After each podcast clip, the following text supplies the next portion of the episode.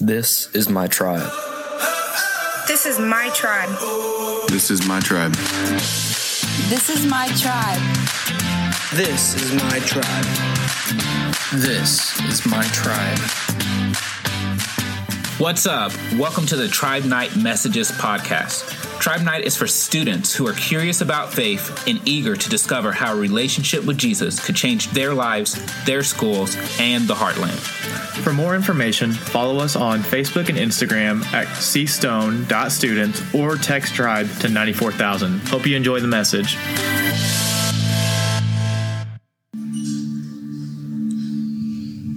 Recently, I studied the book of Esther, but if you're anything like me two weeks ago, you may be thinking to yourself that you don't know much about the story.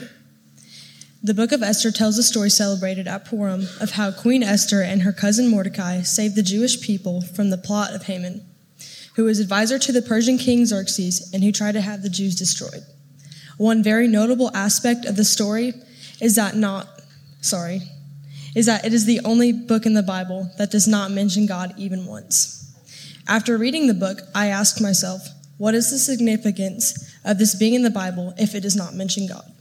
Well, throughout this story, you can see how God perfectly and purposely orchestrates events that lead to Esther, a Jewish woman exiled to Persia, to save the Jews from a mass execution. First, God puts Esther and Mordecai in favor of the king.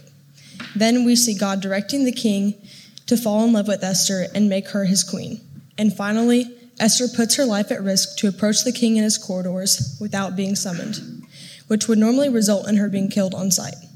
But what actually happens when Esther approaches King Xerxes? He welcomes her with joy, and now she has the opportunity to ask for his help to keep her people safe. And all of this goes down without a single mention of God. So, what does this story teach us about God? We can learn that He is present even when we don't feel like He is near. God is still moving and pulling the strings even for people who deny Him. God is willing to go the distance to protect His people, and God is at work behind the scenes and is closer than you think. So, as we start a new week, week I want this to be a reminder for you all that God is always by your side, even when you feel distant from Him. He loves you and He has a plan for your life.